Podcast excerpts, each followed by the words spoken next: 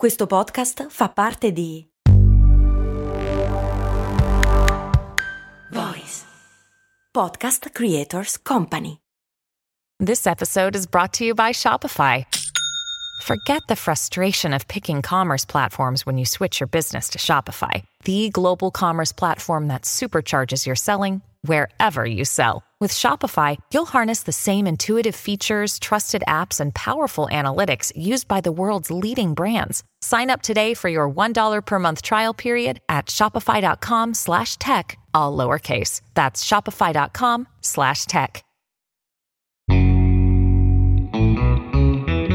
Quanto inquina Internet? Ma voi ve la siete mai fatta questa domanda?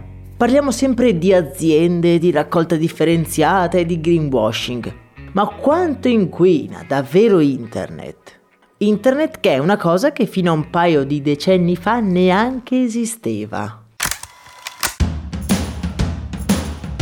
Bentornati miei cari avventurieri del tempo, io sono Max Corona e oggi andiamo a vedere qual è l'impatto di Internet sul nostro caro ambiente.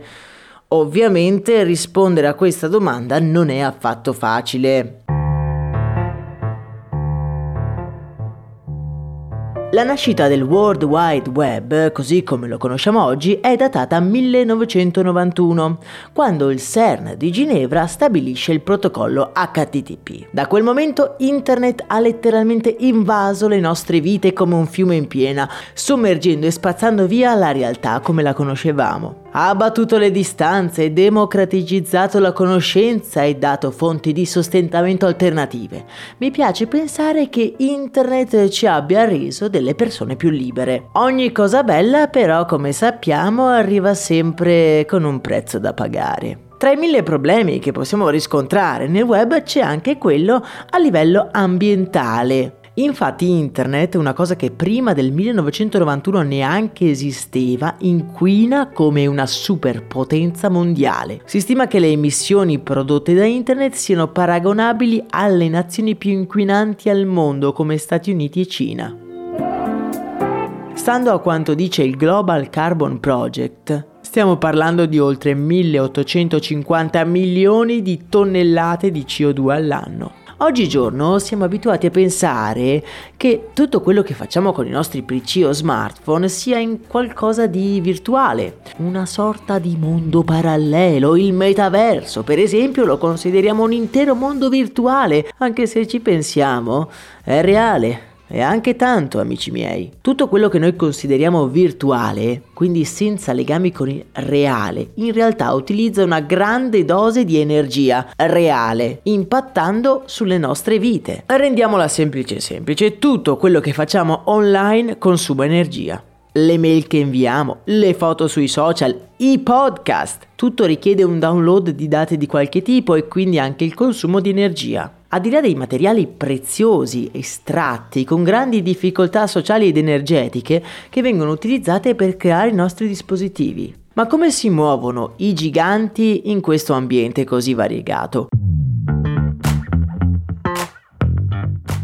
Google ha sempre dichiarato di essere carbon neutral, fin dalla sua fondazione nel 2007 si è impegnata ad utilizzare solo energia pulita entro il 2030. Recentemente, questa è una cosa molto interessante, ha inoltre dichiarato che premierà nei risultati di ricerca tutti quei siti con un basso impatto ambientale, quindi con poche immagini e che non richiedono molte risorse per essere caricati dall'utente. Più o meno analogo si può fare il discorso con un'altra superpotenza, ovvero Amazon con i suoi Amazon Amazon Web Service, il più adottato sistema di server al mondo. La sensazione però è che queste mega company, che eh, formalmente detengono gran parte di internet, non facciano proprio abbastanza. Essere carbon neutral, per esempio, non sembra essere abbastanza, devono essere carbon negative, soprattutto loro che possono avere un impatto tangibile. Nella descrizione di questo episodio vi lascio un paio di link per approfondire questo argomento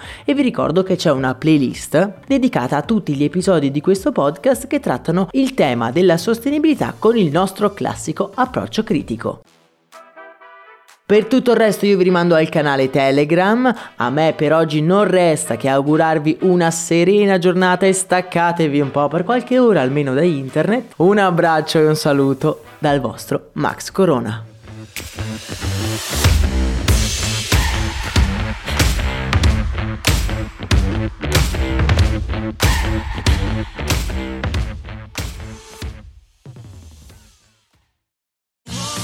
Sotto costo 1 euro. Fino all'11 maggio il notebook Lenovo IdeaPad Slim 3 16 GB di RAM con processore Intel Core i5 è tuo a 529 euro perché 1 euro batte forte sempre.